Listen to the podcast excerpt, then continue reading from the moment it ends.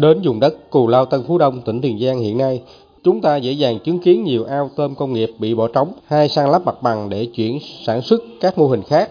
Không ít người dân dùng đất này từng cố gắng đeo bám như mô hình nuôi tôm công nghiệp kém hiệu quả phải ôm nợ. Ông Lê Văn Tới, ngư dân ấp Dòng Keo, xã Phú Thạnh, huyện Tân Phú Đông cho biết đã nhiều năm nuôi tôm thẻ chân trắng theo mô hình công nghiệp và đã có nhiều kinh nghiệm.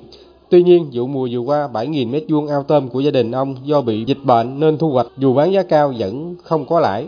Nuôi tôm thẻ, năm nay vụ rồi là như về vốn chứ không có lợi. Lý do thì dịch bệnh đó, phân trắng đó, là nó không ăn. Chị mà vẫn được mà nó không lớn. Bây giờ để nước nó vậy rồi mốt mà mình mình xả ra cho nuôi. Thật vậy, gần đây đầu ra thuận lợi nên giá tôm thẻ luôn ở mức cao hơn các năm trước. Giá tôm thẻ loại 100 con trên 1 kg giá đạt hơn 90.000 đồng trên 1 kg. Tôm 80 con trên 1 kg giá 100.000 đồng trên kg. Tuy nhiên giá thức ăn thuốc thú y thủy sản tăng vọt kết hợp với dịch bệnh gây thất thoát tôm nên mô hình nuôi tôm công nghiệp kém hiệu quả. Tại xã Phú Tân, xã Chiên Ngư của huyện Tân Phú Đông có hơn 3.100 hecta ao nuôi trồng thủy sản như nuôi tôm công nghiệp, quảng canh, nuôi cua biển, sò huyết. Chỉ có vài hộ nuôi tôm theo mô hình công nghệ cao. Đối với mô hình nuôi tôm công nghiệp thì kém hiệu quả. Qua nhiều năm thua lỗ, đến nay gần 70% ngư dân nuôi tôm công nghiệp trước đây còn ôm nợ ngân hàng. Các kiện tướng nuôi tôm công nghệ cao một thời gian danh như Sáo Hí, Hữu Minh, nay phải bán đất để trả nợ vì con tôm công nghiệp. Theo lãnh đạo Ủy ban dân xã Phú Tân, địa phương không khuyến khích ngư dân nuôi tôm công nghiệp mà chuyển sang nuôi tôm công nghệ cao, nuôi sò huyết hoặc nuôi tôm quảng canh. Tuy nhiên với mô hình nuôi tôm công nghệ cao thì đòi hỏi vốn đầu tư cao, riêng nuôi tôm quảng canh thì cần diện tích lớn. Ông Trần Công Danh, Phó Chủ tịch Ủy ban dân xã Phú Tân, huyện Tân Phú Đông chia sẻ. Cái con tôm công nghiệp á, giờ thì ờ, phức tạp quá.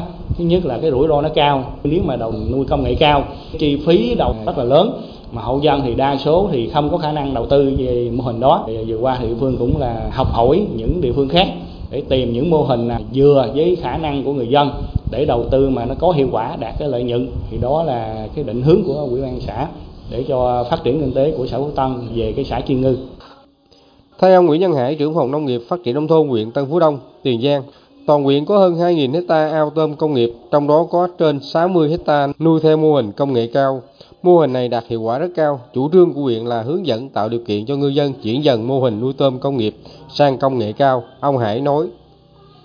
Nuôi công nghiệp. Mình đâu có khuyến cáo là rừng nhưng mà mình nâng lên. Công nghệ cao, chuyển là hình thức nuôi cao nâng lên, ta chuyển từng bước. Mình định hướng ngư dân mô hình công nghệ cao, mình làm theo cái dạng là dạng trung trung, nhưng nó không phải đầu tư như nhưng mà ao là ao đất chứ không phải là ao, ao xây bê tông, hiệu quả chứ. Thì mình uh, đang đề nghị là sở nông nghiệp uh, tổ chức cái hội nghị hội nghị rồi, rồi đấy là cho ngân hàng cho vay là này để mình khuyến khích họ. Có thể nói con tôm công nghiệp không còn phù hợp với điều kiện của vùng đất cù lao tân phú đông và kém hiệu quả vấn đề đặt ra là các ngành chức năng cần định hướng, hỗ trợ và tạo điều kiện cho ngư dân chuyển sang mô hình nuôi trồng cây con giống nào thích hợp với đặc điểm điều kiện của địa phương để đạt hiệu quả, nhất là mang tính ổn định, bền vững, để không phải nợ chồng nợ như con tôm công nghiệp thời gian qua.